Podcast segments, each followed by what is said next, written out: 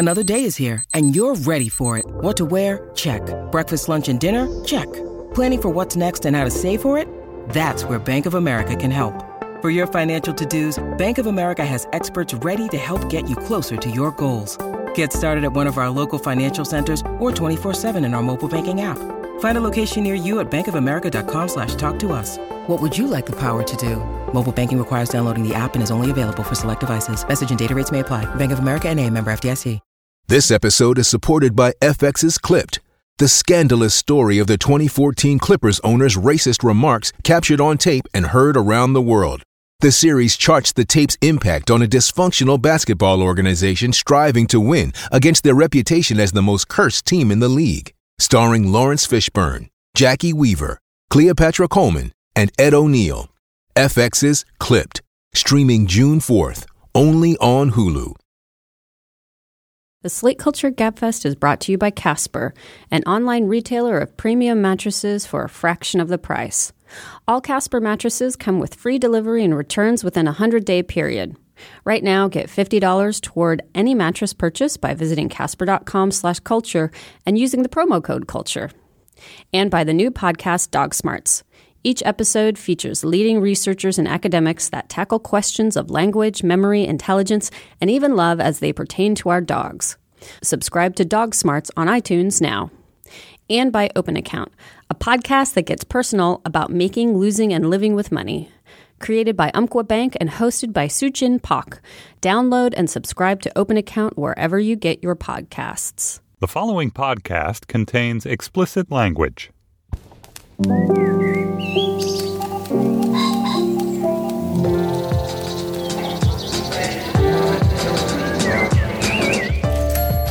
Stephen Metcalf, and this is the Slate Culture Gabfest Race Class Gosling Edition. It's Wednesday, June 1st, 2016. On today's show, The Nice Guys is a Shane Black, he of Lethal Weapon fame, buddy cop romp. It stars Ryan Gosling and Russell Crowe. And then, what is it about television and the depiction of social class, where once work defined the fictional characters we see on TV, characters now appear to exist in something of a classless void? We discuss a wonderful essay by Wesley Morris. And finally, the black film canon. We discuss Slate's list of the 50 greatest films by black film directors with its co creator, Aisha Harris. Joining me today is Slate's editor, Julia Turner. Hey, Julia. Hello, Steve. Uh, welcome to the beginning of summer, right? Here it is. Yeah, hello. And filling in for Dana Stevens, who's still on book leave, we have Wesley Morris, the critic at large for the New York Times. Hey, Wesley. Hello. Thank you for having me. It's uh, always a total pleasure. I have to say, Julia, it, it, I regard Memorial Day essentially as a toboggan poised at the apex of a slippery slope, and you just tap it on Memorial Day, and you open your eyes. Uh, two seconds later, and it's Labor Day. I just I've gotten to that age. I didn't know where that was going. the summer just freaking flies by like nobody's business. So well, here Stephen, it comes. don't but say that. I can't afford to have summer fly by. I have too much stuff to do. I know. I'm on that same toboggan too, my friend. Yeah, I mean, I, I think go to the beach. Set, do that. set your set your micro your word processor on auto write, and then when you come back, your book is written. I hear that's how it works. That's exactly that's it. That's exactly how it works. it- that okay. When you're a robot, that's how it works.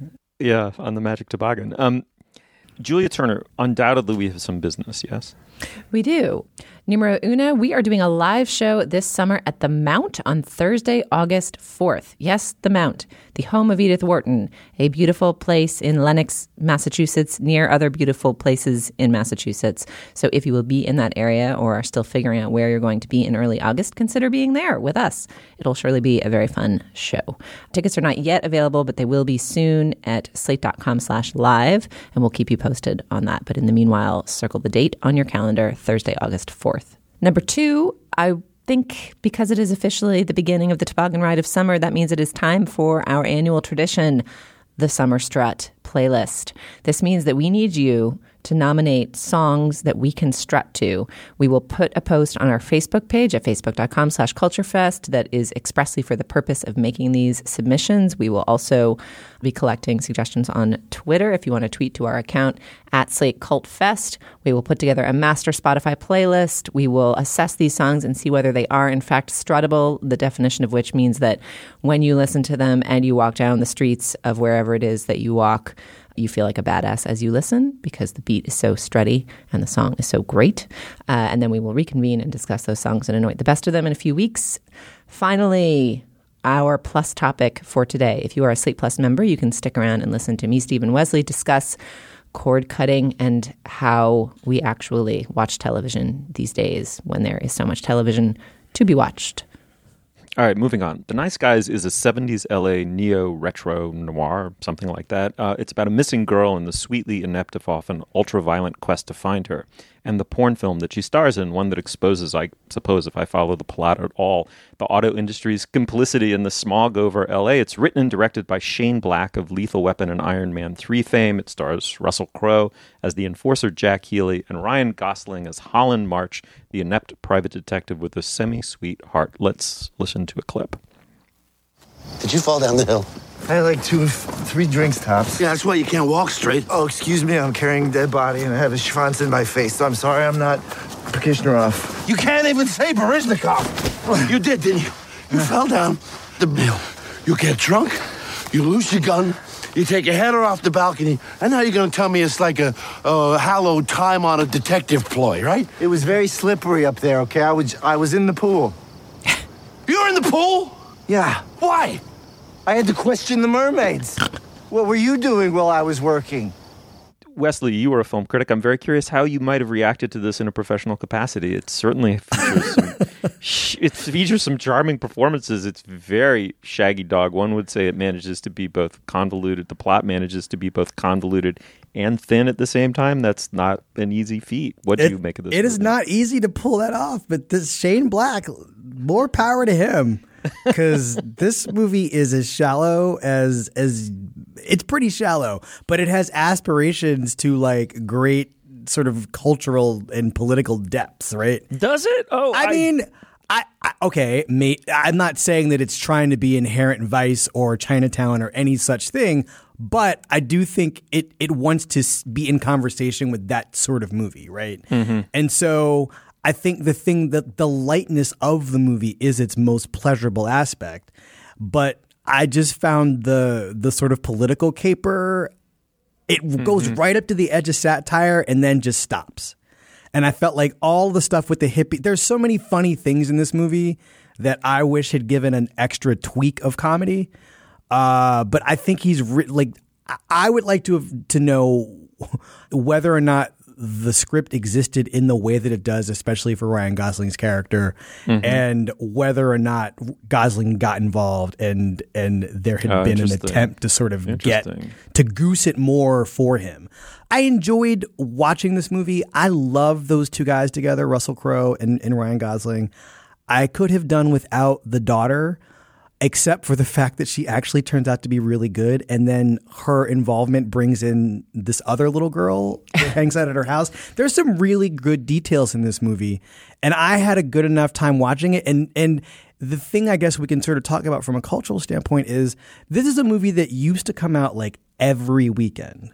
Like you, mm. every other weekend, you'd get something, and very like often this. written by Shane Black, right, or not, imitating. Not Shane infrequently Black. written by Shane Black, and it it was fun and there were no there was no pressure on it to like make a lot of money. And then mm-hmm. I don't and it hasn't. And it and it hasn't but I, I don't know. I just I'm so dispirited by by all of the retroness of this movie that yeah. it, it, sort of feels so stuck in I'm it feels stuck in a place. I'm so sad. I'm so sad. Everything you say is wise and yet uh, like I can't think critically about this movie because I have not laughed so hard in a movie theater oh. for like oh, five oh, wow. years. I loved this movie. I just thought it was hilarious. And after Neighbors 2, which, you know, was had funny moments and right. was a little shaggy and was less funny than the original, this movie was just genuinely freaking hilarious in a way that was a little bit more sophisticated, not just than Neighbors 2 or Neighbors 1, but it was like a little bit grown up. I mean, not super grown up because a lot of the gags were like dead bodies and people like cold cocking each other in the face with guns. And mm-hmm. it's not like it was, you know, a like chortle, chortle, witty, witty Frasier comedy or whatever. But there's a little bit of that in this movie, though it just was a little bit grown up and funny at the same time, as opposed to thinking that if you want funny, you have to like dial back your age to like being an 18 year old Mm-hmm. and sort of like Judd Apatow, Paul Feig, like there's going to be like a gigantic poop explosion. I just l- died laughing. There's a the scene that made me laugh the hardest is there's a shootout at a car show. And, Oh, and yeah, there's a this is- moment where Ryan Gosling is hiding, his detective character is hiding behind a car on like one of those spinning showcase things. So he's like got a moment of respite as he's being pursued by bandits and he's leaning up against the car in the manner of someone who's found shelter behind a car. But, th- but you can tell, you can see that the car is turning him back towards the assassin. And before he can, and I mean, I was like, a, I was alone in the theater and I like was laughing hilarious. You were alone? Well, no. I, eventually, everybody started laughing, but I started laughing. Oh, you the second he got on that I see. disc, and maybe it just tickled my funny bone more than Mm-hmm. others. But like, I would highly commend everybody who listens to the show to go see this movie because it is so Whoa. funny. Oh my god! I'm gonna I'm gonna highly commend that you ignore that high commendation because I I mean I I couldn't parse the confusions of this movie. That it's on the one hand it's trying to be sort of an, a sinister L.A. noir in the tradition of L.A. Confidential and Chinatown, but it's also crossed with Ishtar, right? A movie in which hmm. two A-list hmm. actors who really typically don't do stoogey comedy I would say uh, floundering A-list actors too. I mean, the, Mm-hmm. the Ishtar is a really smart way to bring this, and I'm saying this as a person who really likes the first 75 minutes of Ishtar. Yeah, me You too. guys are just really complicating my ideas about what Ishtar is, which is one of those things that I Have you seen it? I've never seen it. I, I only Oh. know it as like a punchline of a total You- failure. But wait, what kind of failure was it? It- I mean, I mean, the movie is about failure. Period. Mm, and, Right. And I mean, this is a total sidetrack, but now Let's that do Stephen it. brought it up, it's so smart because I'm finally smart. You're always smart. That's why I love talking to you. And this is the, the Ishtar comparison is really great because I mean, this movie it isn't Ishtar on any level from a legendariness standpoint, and it also isn't Ishtar from from an ambition standpoint. All right, but spin it out. In But- 1987, but in 1987, there was a moment at which these two great movie stars from a different era were kind of at like not at the bottom, but not too far from it. And this movie, which had been in gestation for a while, was trying to be made. It got made, came out, and it was terrible- Elaine May. Elaine, Elaine May, May, right. presided over a famously chaotic set Production, uh, to yes. make it Yes, production, yes. and that had been in the trade presses, and and people were kind of gunning for the movie a little bit when it came out. So the legend of this movie preceded its opening, then it opened and bombed. And the A legend, huge, huge right, bomb. Yes, and and so it it lives on as one of the worst movie, as the worst movie ever made. And it's if you watch it, it's so far from that. The end, it falls apart. But I, I, I like the comparison in that this too is a movie about like two fallen stars at a moment at which it, an entire industry is questioning itself and like how to mm-hmm. proceed. And Right. and the movie's alleged failure is is, is pointing to the problems with the, the way we think of and, and conceive these big or not even I don't even know how big a production this even is. But these sort of star driven franchiseless, although, you know, there's plenty of room they leave open for sequels the questioning the state of things in terms of, of, of what this sort of movie can do and should be. Mm-hmm. I agree. We're at a similar moment where if it doesn't have like explosive diarrhea and puke jokes and dildo jokes in it, it's just not an American comedy anymore. And Shane Black and these two stars are sort of, I mean, it's a little bit different because they're trying to make a movie of the kind that uh, predominated in the 90s. Uh, it's a kind of middle, happily middle brow, right? It's a Joel Silver movie. His name is the first one I noticed on the screen. Right. I, I had a very good time with this movie, but I also it got on my nerves pretty much for this for that for the tension between the lightness and the morality or the moralizing aspect. And I think the problem for me was that the moralizing was kind of done by a child.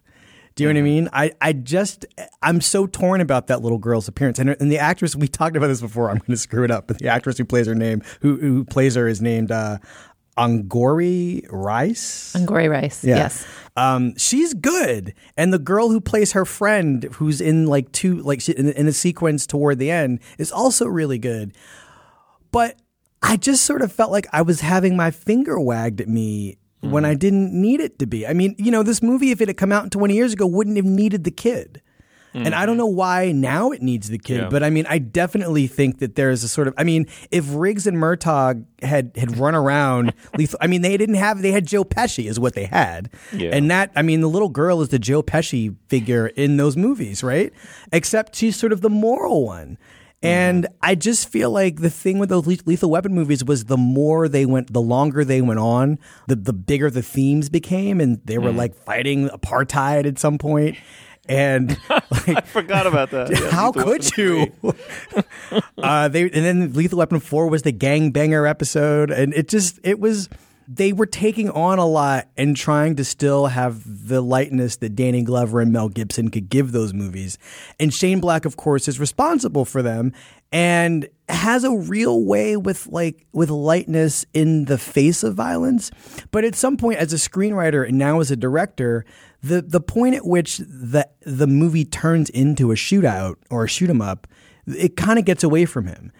I don't know. I mean, I agree with you guys that there's a bunch of tonal confusions here because at the core, there's this sense of like, can you be a bad guy and a nice guy at the same time? You know, there's sort of a boring moral arc. Can these guys become nice guys? Are they nice guys? What does it mean to be a nice guy? Like, that's, you know, very kind of neon blinking in the title of the movie. And that's what. I think that's what the little girl is doing there, annoying or not from a structural sense. I think from a perspor- performance and comedy sense, she's great. She's great. And she's, not, it's not like, um, what's the name of the girl with the ringlet curls from 15 years ago? She's not like a treacly little, you know, piano? moppet. oh wait, what, who are you thinking of? Yeah, which which annoying Which Moppet? Moppet? The one who played like Curly Sue or something like that. Oh, who just won the voice? Did she? she just won the voice. She won the voice last week. Did not oh know that. What's her name? I can't remember because she's the girl from the voice to me. But yeah, she just won the voice. last And whatever. When we're talking about a kid in the movie, it's not like a little sweetie punks comes in and, like pokes her finger in her dimple and is like, "Guys, don't kill all those people." um, she's she's like a sardonic little. Uh, oh She's Tatum O'Neal in Paper Moon, another movie that Yeah, this it's, movie it's, is, it's is true. interested it's in. very much Fair so. enough. Anyway, Tatum- she's less Tatum annoying than you guys have made out. So there's the there's the core story of a, of a fairly boring morality play. Then it's sort of set in the world of like a dark parallax view, 70s conspiracy, nothing good will come of this, cynical, our whole culture is doomed plot that it does not take particularly seriously. And then there's the like movies can save us all conceit, which it also doesn't take very seriously. I mean, it doesn't take anything seriously. I don't think mm-hmm. any of it is taken seriously except its desire to help Ryan Gosling and Russell Crowe and Angourie Rice make you laugh. But I found that charming instead of disappointing. Like mm-hmm. I just I just didn't want to think about it too hard. I just was sitting there on Memorial Day weekend at the top of the toboggan, enough, dying laughing. Like I got so many belly laughs from this movie. And I, Right. I mean, what other comedy have you guys seen recently that made you just crack up as hard as this movie? Keanu. Neighbors too. I mean, I really like Keanu. But listen, we'd be remiss if we exited this segment without pointing out that Shane Black has made the same movie but much better in Kiss Kiss Bang Bang. Yes. Yes. But did that have some kind of fat like did did he pull off the balancing act of what the movie was about No. its themes any better? but its themes were sort of bound up in its stars, which is the Yes. difference. And that movie was as much a that that was to me as much a movie about stardom as it was. I mean, it was only a movie about stardom in a weird way, mm-hmm. and in, in persona. And this movie is about two stars mixed up in a in a caper plot that mm-hmm. you can sort of that can regenerate itself Right. unto eternity. Right? You can you can have five more of these movies in five. I hope they do. All right. the movie is The Nice Guys. It's with Gosling and Crowe. It's from Shane Black. And we split on it, which means we want to hear from you at facebook.com slash culturefest. So come and tell us what you thought. All right. Now is the moment in our podcast where we talk about our sponsor, Julia Turner. What do we have? The Slate Culture Gabfest is brought to our listeners this week by Casper. The mattress industry has forced consumers into paying notoriously high markups, and Casper is revolutionizing that industry by cutting the cost of dealing with resellers and showrooms and passing that savings directly to the consumer. The Casper mattress is an obsessively engineered mattress at a shockingly fair price. It combines springy latex and supportive memory foams to create an award winning sleep surface with just the right sink and just the right bounce. Free shipping and returns to the US and Canada. And try Casper for 100 nights risk free in your own home. If you don't love it, they'll pick it up and refund you everything. To me, that is the greatest thing. That is the greatest innovation in mattressing that is happening here is that you can try the thing and then return it. This seems so common sense, but it has been so hard to find for so long.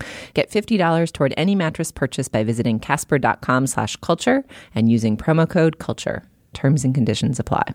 All right, Steve, what's next? Okay, moving on. In 2007, television underwent a great expansion beyond the major broadcast networks, beyond televisions, and into all kinds of genres, just at the moment the economy shrank and a fantasy emerged. So says Wesley Morris, of course, our co host today, in his essay, TV's Dwindling Middle Class. Wesley, if you don't mind, I'm going to continue quoting you just for a second to give people the flavor of the piece. As real people became poorer and lost their jobs, the ones on TV got richer, and their jobs seemed to be more beside the point. All that space to tell news stories ended up dedicated to a limited set of jobs and an increasingly homogeneous notion of what work even means. And Wesley, just to drive it home, you go on and say, now on TV, no matter your actual job, almost everybody belongs to the same generic, vaguely upper class class. Talk to me a little bit about your thesis and how you came upon it. I mean, the idea here essentially is that you turn on TV and someone maybe is playing a police detective and they're still wearing a $2,800 suit. Everyone looks uh, bespoke, and uh, there seems to be a profound disconnect between what people actually do for work and how they live. Yeah, and it always I mean, I think everybody who watches TV at some point has this moment where they're aware of, for instance, Rachel and Monica's apartment on Friends, for instance, I think is sort of the classic example of this disconnect between if not actual employment and and lifestyle, then at least the fantasy of a class that doesn't really have anything to do with what you actually do for a living.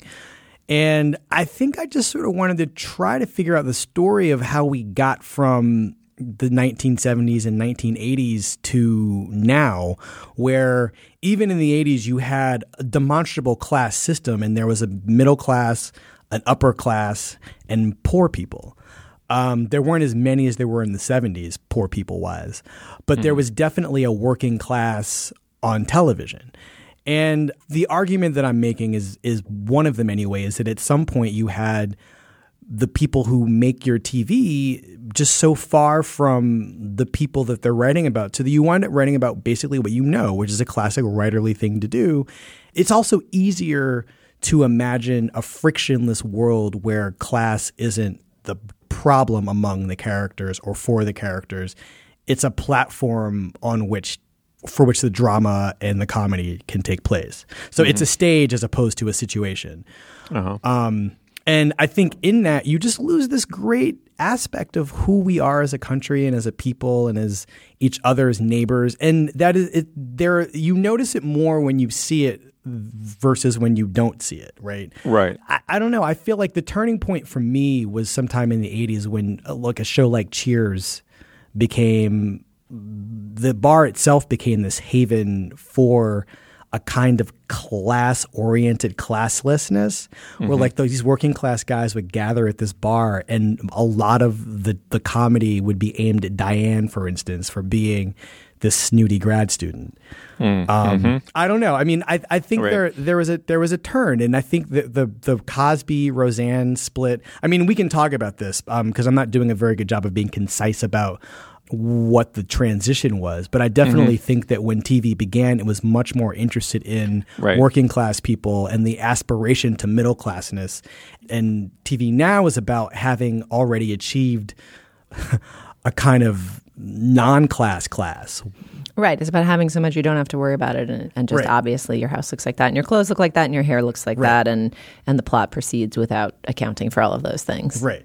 Yeah. I mean, Cheers is such an interesting example because you cited it as the original Hangout show, and the Hangout show is sort of your job, and the situation is, is just an excuse for friendship on screen, as opposed to like a true plot mechanism that has anything to do with how we work and why we work. But Cheers is Cheers is different than some of these shows because Cheers does explicitly set itself up as a gathering place for these types and they sort yes. of have the the you know the earnest grad student of Diane you have the snooty snooty Frasier, you've got kind of striving Rebecca. You you always have some upper class overlord snot, you know, tightly wound Lilith, Right. Uh, to be the counterpoint to Norm and Cliff and you know Sam and all these guys who are just kind of hanging out and are more more broy, and to use a word that we wouldn't have used then. And um, Carla, of course, Right, who's the, sure. you're always sort of hearing about her marital discontents. She certainly seems like a working class broad.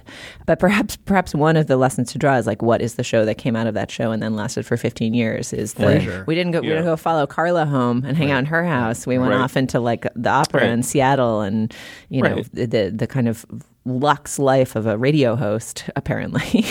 um, I'm somewhat skeptical of your thesis just on the sheer theory that there is so much TV out there right now, and a lot of it is dealing with these things. I mean, Kimmy Schmidt, I think, is a good example of what you're talking about because ostensibly it talks about money in New York City very directly, and its main characters are poor or you know newly toppled from the t- from the uh, apex of the social perch in the case of Jane Krakowski's character, and yet they're not like. Uh, working class people dealing with intolerable like shift changes in their Starbucks barista schedule. You know, they're sort of like doing whatever the hell they want and like maybe some money comes in in some mysterious way. But, you mm. know, if you think about a show like Orange is the New Black, you know, that that I think gets pretty seriously into the backgrounds of these people. I feel like in shows like you know, the killing you were dealing with the economics. Uh, I mean, there, there, there's just lots of different kinds of shows out there. It feels like in some of the premium TV land, you are people are exploring this territory. Obviously, David Simon's whole oeuvre. Right. Can I add some seat of the pants pop sociology to this discussion? If the changes date to the 80s, it seems to me it's two sep- separate but very related phenomena, right? I mean, the first is, you know, the massive offshoring of physical working class labor from the United States to Asia, principally China, right? So a lot of this work just simply disappeared, right? And this this is in the numbers, and this isn't a subjective opinion. I mean, there there are fewer and fewer manufacturing jobs relative to service economy jobs. So the old working class has changed. I mean, it's just diminished. Like especially the labor union belonging kind of Archie Bunker as a social type is is um, is almost gone or certainly in the process of disappearing. And the second is the niching down of um, taste and the expansion of cable channels and outlets meant that different social classes or tribes watch different programs. And so no program bears the burden of having to unify all modes of class consciousness into itself and depict them back to America as successfully universally middle class society. And Cheers is interesting because it happens during this transition. So its attempt was to say, okay, we're going to take a neutral territory, right, that's open to all social classes of Boston. They all do commingle there, but everyone is still going to be. There is still this place you can go where we all do hang out, right? And there you get to be or describe or represent your social class in kind of nakedly class terms, going from Shelley Long down to uh, Rhea Perlman, right? But that was it. That was the beginning of it breaking apart. Both kind of the taste polis and the economic polis began um, separating out. So, I mean, I guess the question is yes, there are working class people on television, but none of them really has the iconic status of Archie Bunker, Ralph Kramden, you know, Carla the waitress. No one quite knows what to do with that. And also, no one knows what the hell the word middle class refers to anymore. Right.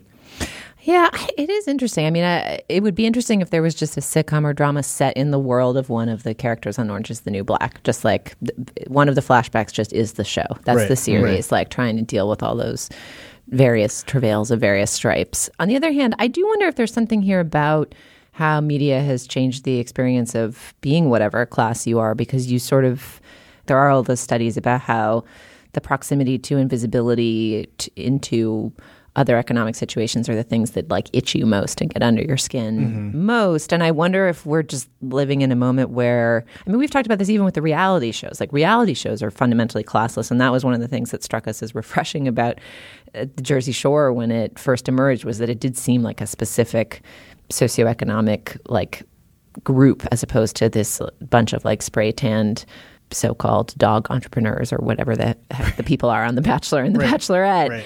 Um, but I wonder if there is something of like, you know, whatever the like the empathy of the American working class right now for Donald Trump. It's like everybody thinks they're almost a millionaire. Everybody thinks they're. I don't know. I'm I'm like bullshitting here in a way that probably doesn't actually make sense. No, I mean I think you're getting at something that at least with the Trump thing, which is that uh, if you listen to these people talk about why they believe in Trump and what they believe Trump can do, it's that they believe in his business savvy and his his alleged business savvy. I mean, and this is all through the advertising of the show, which is a show about weirdly about work, right? The Apprentice is a show about demonstrating your capacity for not just work though, right? It's about it's a your to demonstrate your capacity for pleasing your employer which is a, a, totally different orientation of the way class works, right? Ordinarily, you'd get a show about the workers and it'd be like Mr. Spacely would be this really annoying guy who kept you from, you know, having your dinner with your family on the Jetsons now Mr. Spacely is like the most charismatic person in the world on this show, and he determines whether you live or die. And he gets to be this totalitarian figure. And if The Apprentice works for you, the thing that you're aspiring to more than anything is to please the totalitarian dictator who is determining your fate on this show. Like, do you get this job or do you not get this job? Well, the only way to get the job is to make Mr. Trump happy it's a completely upside down version of the way I mean at least in my understanding of the way classes has typically worked on, yeah. on TV. It's interesting also you see a lot of to the degree that work is the subject of some of these shows you see a lot of like either they're you're seeing the boss like the boss is the star like Olivia Pope it's like the president and the the baddest bitch in the game are the you know the like, Right. two stars of the Right. show, or it's like the brilliant savant, right? Like what's her face on Bones, or the the Mariska Hargitay character on SVU, who's like she's just so she's just gotta save those victims with her skills. You know, Right. she's not like the person who's like being forced to do overtime because some diva is like, we're gonna work all weekend to crack this case. You know, Right, or where like the toll it takes on her is, I, I I just feel like there's a more, there's a less procedural version of that show in particular that really, I mean, they've tried to get at her own personal traumas and stuff, but that's not interesting to me, right? Would be what would be more interesting is if they took something like the Mysteries of Laura, if they took that horrible show and made it a in in in, in late. Do you know what that is? That Debra Messing oh, show Oh, where she's yeah. like she's incompetent at home but brilliant at work. Oh yeah, she's like a single mom. No, she well she is now because she got divorced or something. Is that show still in the air? I believe it's very popular. America can't live without its Debra Messing. But I want to stay in the orange is the new black space for one second because the thing I just remembered about that show was in season three, the guards were threatening to go on strike because they weren't being paid enough and they found out that they were also kind of being exploited. Uh, there, were, there was a, I mean, the class structure on the other side of, of the bars, so to speak, was really interesting because it imperiled the of the prisoners themselves. And the show is obviously aware of the way the class system functions, and but it's still functioning in this at a remove in a weird way. Yeah, I think that's so interesting. I mean, I, I, I we could talk about this for like hundred hours because I want to. I, I keep coming up with shows in my mind that I'm like, what about X? Like right Well, now, I'm like- like, what about The Office? Well, The Office is a good one too, but that's not that's a that's It's a, set in the uh, upper, the like lower middle class, but it never it brings anything yeah. to bear on the workplace. Do you know what I mean? Right. And I feel like that's an office comedy or an office a workplace comedy that is not about class. It's a Right. hangout show set in an office. Yeah, yeah, And there's a power dynamic, but Michael Scott's whole relationship to those people is how he doesn't want to be the boss. And they don't take him seriously one way or the other. I was thinking more, and in writing this piece, I became momentarily obsessed with arguing against myself by focusing purely on reality television. Right. But then once you do that, the class the classes in no shows are completely aspirational or they're completely exploitative of the working class that they depict. Or or show like Duck Dynasty, which is class specific but but work agnostic in a weird way. Like they work themselves into the aspirational Trump space. right. Um, but Undercover Boss to me is maybe the most moving show on TV, and that is a show about the ho- about the top tier of the company intermingling with the lower tier of the company. Yeah, And we have you ever talked. that? We talked about it on the show, and I haven't watched it since. But it's it was, it was like I really it exactly as striking. you it. Yeah. yeah It I is totally it is a beautiful show that really does get at not so much the exact problem that I'm thinking about, but it does get at the sort of general problem with the way we think about Mm-hmm. class at this at this point. You know what? I think I have a general point to end on, which is that in the 70s, in the heyday of Norman Lear, it was really about people occupying fixed social positions or economic positions, confronting one another and speaking for something semi stable like a social class. When you look at what we've, the two shows that we've kind of focused on a little bit are Orange is the New Black and Undercover Boss, it's much more about social distances and how wide they've become and how unusual it is for people at a social distance to occupy the same space and be forced to encounter and confront one another and speak for and to the distance, right? I mean, she's a, a white chick who gets, you know, through a fluke put in jail and suddenly has to see this entire world that her whole life has been about sheltering herself from. And similarly, Undercover Boss, I mean, the distance now in pay between a CEO and the lowest employee is thousands upon thousands of times larger than it was even 30 years ago. So to me, it's really about the lack of social cohesion brought about by inequality that creates no common spaces in which people naturally encounter each other Right. um, if they occupy different social classes. And so they can only be produced synthetically, and what ensues is interesting. But um, anyway, we'll have to take this up on an ongoing basis. It becomes one of the things that we talk about as the world changes, I hope. But um, Wesley was an awesome essay. It's called TV's Dwindling Middle Class. Check it out. It's on the New York Times. All right, now is the moment in our podcast where we talk about our other sponsor, Julia Turner. What do we have? The Culture Gabfest is also brought to our listeners by Purina and the podcast Dog Smarts. Does your dog understand what you're saying? Can your dog sense when you're sad? Can nutrition have a positive impact on your dog's cognitive health? If you've asked yourself these questions, you need to tune in to Dog Smarts. Hosted by author and professor of cognitive neuroscience at Duke University, Dr. Brian Hare, each episode of Dog Smarts brings together the brightest researchers and academics to discuss what's really going on in your dog's brain. Download and subscribe to Dog Smarts on iTunes today. All right, Steve, what's next? Okay, moving on. In our never ending conversation or argument about which films deserve to be remembered, which films are cultural touchstones, which define and advance the art form, we habitually overlook stories by and about black people. So writes Aisha Harris in, the black film canon, now up on Slate. Aisha, I'm going to continue to quote you a little bit more. It's time to fight the canons that be. So Slate has asked more than 20 prominent filmmakers, critics, and scholars, among them Wesley Morris, for their favorite movies by filmmakers of color and used their picks to shape a list of 50 greatest films by black directors. Aisha, it's about time, right? Uh, yeah, I mean, the whole point that myself and Dan Kois, who was actually the brains behind this whole project, what we wanted to do was like not only, you know, speak to Oscars so white and that whole controversy, but also just the fact that, you know, whenever we're talking about the greatest films of all time outside of the Oscars, like it's very rare that we are talking about films that are made about and by people of color and black people specifically.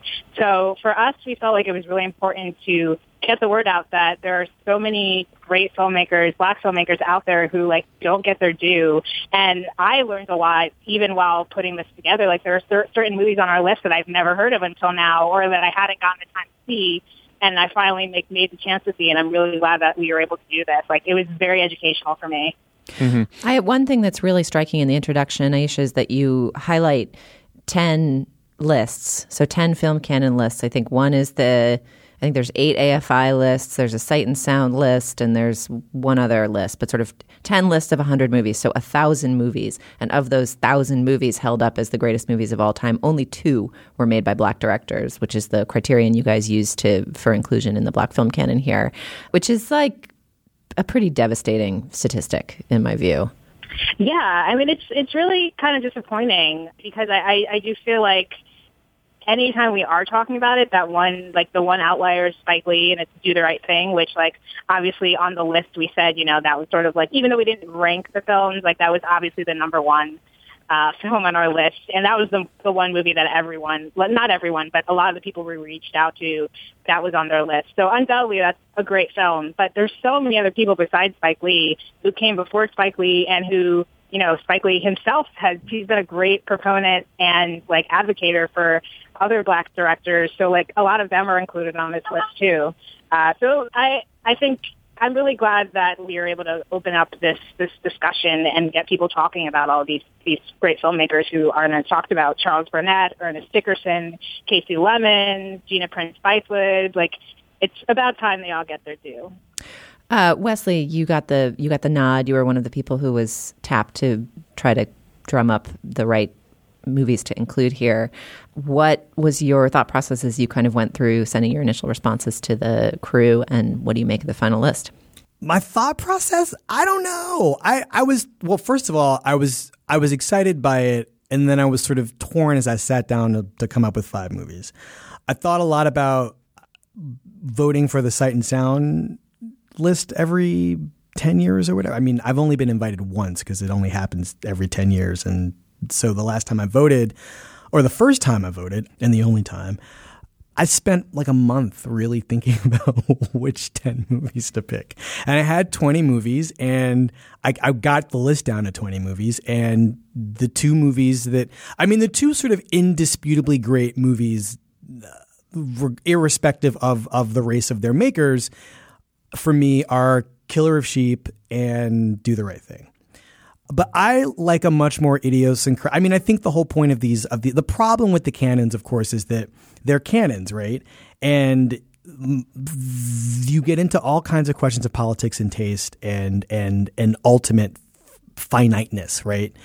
And I could not figure out with my five movies what I wanted the story of the five movies to tell. I also didn't know Aisha whether and how these would be presented, and so I had to. I didn't. I didn't know how you would be announcing who chose which films. I didn't know if the lists would be if the canon like whether ranked. you should edit for the mix or you were. Well, I mean, I I didn't. I just I so in telling the story of my the five movies I wanted the the story I wanted to tell I wanted the five the five movies I chose to tell were mostly about things that were obvious and sort of inarguable in the case of, of I mean, inarguable to me, uh, in the case of Kill, Killer of Sheep and Do the Right Thing.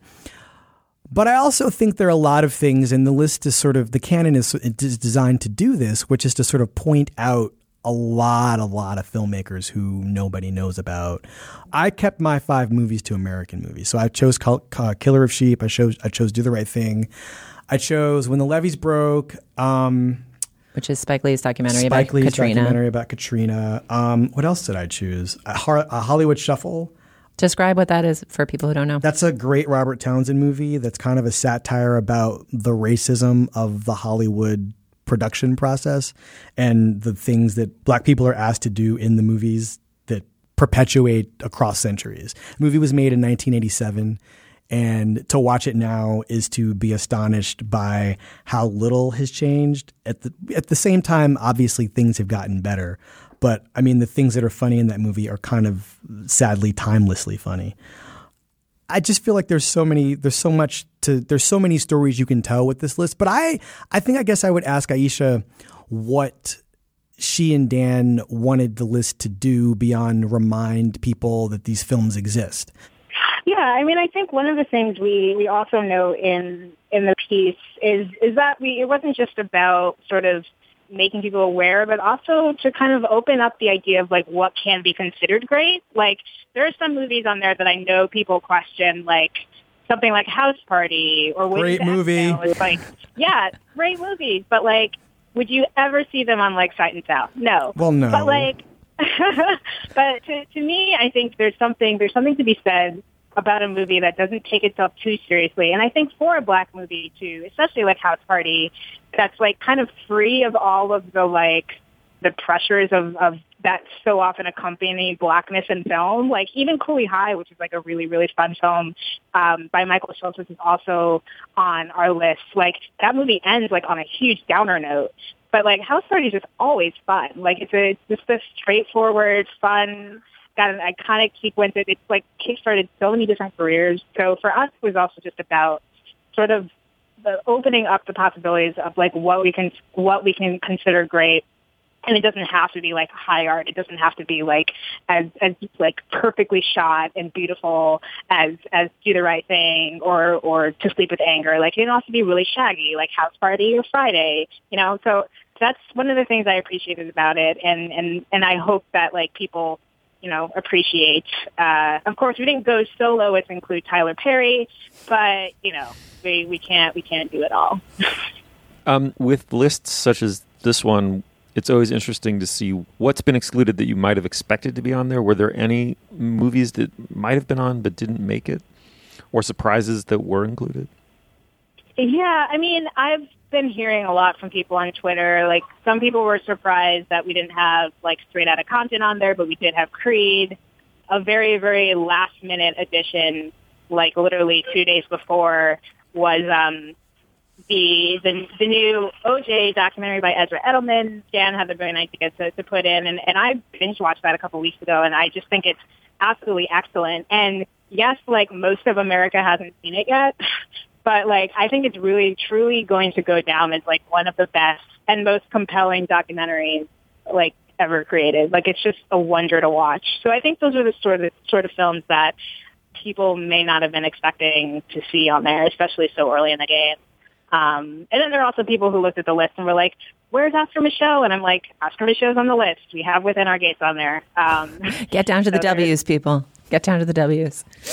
Um, one thing that I found really striking is you can kind of track a lot of eras in film as you read the list. And and one thing I like about this project as a follow up to the Oscar So White conversation is obviously Oscar So White is about how you reward work, but you can only reward work that gets made and gets seen. And to take stock of what kinds of work has been made by black directors over the years and what has happened to the directors of that work and where their careers have gone and what their stories have been.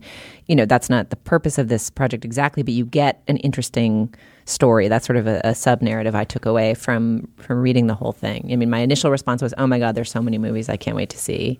Like I felt like I got exposed to so much work that that I'm excited to check out.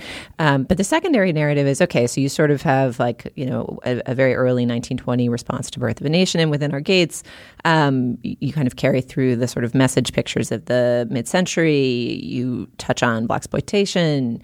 Uh, and then there's this very interesting efflorescence of like kind of indie-ish stuff in the 80s and 90s where where you see that some movie was like a breakout hit at Sundance and some, you know, interesting young black storyteller told a story that people responded to and then like either explicitly they barely got work ever again and you talk about that in the piece or or that's just more implicit in the fact that I at least hadn't heard a lot of the names was not familiar with a lot of the films. And I felt like reading this you really did get a sense of okay even when people overcome all the struggles to get work financed and get work made and get the kind of starting point accolades that can be the beginning of a big career in film a lot of these careers kind of fizzled. And it makes me both hopeful and wary of a current moment where people are hoping that perhaps a bigger set of change can happen in terms of what kinds of people get to tell stories in Hollywood these days and whether people can focus their attentions more explicitly on who makes movies, who gets financed to make movies, what happens to promising young people from all different backgrounds and perspectives who make movies, like whether whether there's an apparatus that can be put in place for those for young filmmakers who have the starting points today to like get more work and do more and go further. Right. Well, it does seem like it's just a different sort of. We're at a different moment now because you do have you have directors like Ava DuVernay and and Ryan Coogler who, unlike you know Spike Lee and Charles Burnett and all these other directors who are on this list, they are already pretty early in their careers and they're directing big Hollywood movies, Hollywood studio movies. Like most of the movies on this list aren't even Hollywood studio movies. Um, a lot of them were independently made and independently financed. So I think there is some hope to be found in the fact that we now have someone like DuVernay and, and Coogler who like their names are being talked around. Coogler is going to be directing Black Panther. At one point, Ava DuVernay was supposed to be directing, I think, A Wrinkle in Time, the remake or the, the adaptation. I'm not sure if she still is. I think she might have dropped out. But you know, the fact that she's even, her name is even coming up in that conversation, I think says a lot for where we're going and hopefully it gets better from there. I mean, the thing that I, the thing that constantly concerns me is that when you look at them with this at this list, I mean, there's a handful of movies by directors who, I mean, that problem persists. Basically, I mean, Tanya Hamilton is somebody who I, I would love to see her second movie. I'm really curious about what else she can do. I mean, she Night Catches Us is on this is in this list. I mean, that was that movie was six years ago. It just takes a lot longer for the for women and people of color to get a second and third movie off the ground if they're going to stay outside the system, the Hollywood system. and that's exasperating in a lot of ways. I mean, I'm really I'm excited about Coogler and Ava DuVernay, but I mean, they be the first to tell you that there's a whole there's a whole neighborhood of people who want to work and and would like to be and have stories they want to tell. And I don't know. I mean, Steve McQueen is another person at that level who, you know, at this point is getting to a place where it's it's it's somewhat easier for him to get a movie made if he wants to if he wants mm-hmm. to do it. Aisha, I know you have to go because you're literally recording this from a moving van. But Steve, with your leave, I was thinking maybe we could all wrap by naming the movie on the list that we're most excited to go watch that we either haven't seen or that we want to rewatch. Mm-hmm. Uh, Aisha, yeah, you want to you want to do that and then and then depart for your your U-Haul. Sure, that there are like three movies on the list that I still haven't seen myself. I'm going to admit um, I was able to catch up with a lot of them, but uh, the one I'm probably most excited to see is um, I Like It Like That. The movie by Darnell Martin. It's a comedy, and uh, Rita Moreno's in it, and I love Rita Moreno, so I'm looking forward to finally catching up with that. Great. All right. Have a good move. Thank you so much, Aisha, for all the work on the package and for chatting with us about it on a very busy day. Of course. Thank you guys. And Good thanks, luck. Leslie, again for your help. thanks, Aisha. Bye. All right, Wesley, uh, how much of this list have you seen, and what are you most looking forward to watching that you haven't seen? Uh, I've seen all 50 movies. Nice. awesome. I mean, you know, I've seen all 50 movies, but I, a lot of them I've seen many times, and a few of them I've only seen once. I, I, all of the African directors who are on this list, I think, warrant a look if you've never seen anything by uh, Djibril Diop Mambéty, uh, there are any number. Uh, Little Girl Who Sold the Sun, for instance, is is good. It's not on this list, but Touki Bouki is. I mean, I would just sort of start with directors. I think is maybe mm-hmm. the easiest yeah. way to do it. I also, you know, though that sort of early blaxploitation era eh, with with Superfly, which is on this list, and Sweet Sweetback's Badass Song, which is Melvin Van Peebles. Gordon Parks did Superfly. I think all of those movies have, and, and Shaft is also Gordon Parks, which is on the list. I think all those movies, sort of the legend of the blaxploitation era, sort of supersedes the actual quality of the movies and like how fun they are and what they're doing as both political documents and works of entertainment it's really hard to sort of to say for me. I mean, I'm I'm writing about this right now, so it's I'm I'm in it. But that era, movie to movie, is just it. So many, just amazing visions of blackness in America unto itself. Um, both reacting against the political climate and just as a sort of communal communication experience is just it's astonishing and it'll never happen again and a lot of those movies are represented on this list. So between the blaxploitation movies, the OJ movie, the African directors, I mean, so we should start with twelve to fifteen of these. Yeah, mm-hmm. I right. mean the movies, the films of Ava DuVernay before Selma. Um, you know, I, I don't know. I mean, it's a really valuable. It's a really valuable list. My pick the biggest hole, I think, in my viewing here is I've never seen any movies by Charles Burnett. So I think I'm going to start with To Sleep with Anger, which mm-hmm. is his film from 1990 about a middle class black family and sounds great. Mm-hmm. Yeah, I might start with Killer of Sheep. I'm embarrassed to say I've never seen it. All right, well, check it out on Slate. It's called The Black Film Candidates by Aisha Harris and Dan Kois. Uh, it has contributions from many people, including uh, Wesley Morris. It is eminently worth browsing through seriously and following through on by watching films. Check it out. Uh, all right, Julia. Now is the moment in our podcast where we talk about our other other sponsor. What do we have? The Culture Gabfest is also brought to you this week by Open Account, a podcast that gets personal about making, losing, and living with money. How much do you make? How big is your savings? These are some of the most personal and maybe uncomfortable questions that someone can ask you. But where does that discomfort come from? On Open Account, a podcast created by Umpqua Bank, host Suchin Pak and her guests get open and honest about making, losing, and living with money. You'll hear an NBA star talk about his first professional paycheck, a Daily Show producer recall his parents' penny pinching, and a husband and wife duo discuss the role that marriage plays in managing their small businesses. And that's just the first three episodes.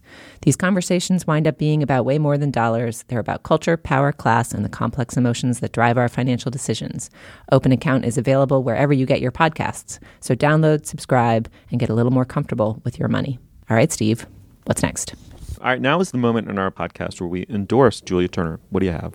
Yeah, I have a location specific endorsement, but it, the location is not the greater New York or Hudson Valley area. Uh, I went and visited Chicago about a month ago, and it was a very cold, rainy weekend, and I enjoyed many of the treasures of that city.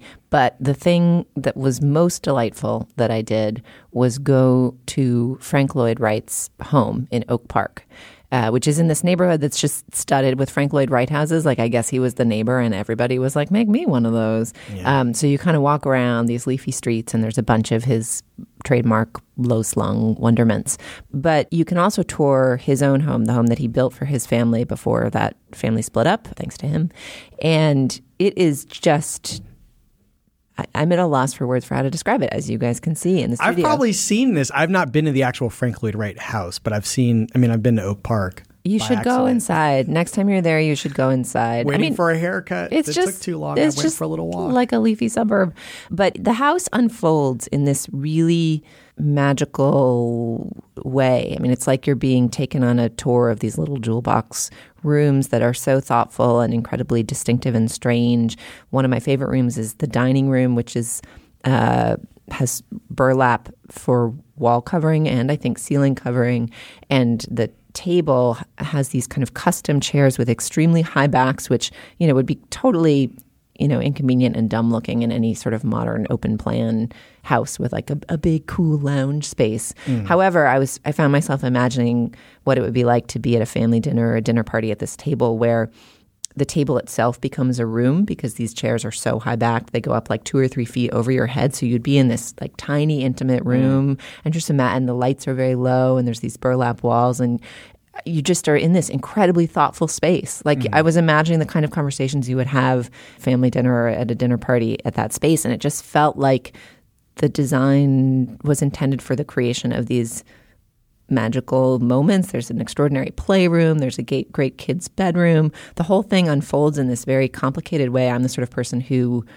any space I walk into, I'm like I'm making a floor plan of it in my head. Like I'm I'm a oriented person, and I think in floor plans, and I I keep track. Like I, when I go into a space, I like to understand that space, and it mm-hmm. this thing is totally labyrinth, labyrinthine and thus mysterious, but also very simple feeling at the same mm-hmm. time. Like it's labyrinthine without being stress inducing. I mean, I'm obviously listeners to the show will know I'm a person who believes that design is worthwhile and important and interesting and not just like the way that you make fancy things that Olivia Pope wears, but uh, like if you're anywhere near there, go to it. And if you're not near it, you should make a point of going there sometime in your life.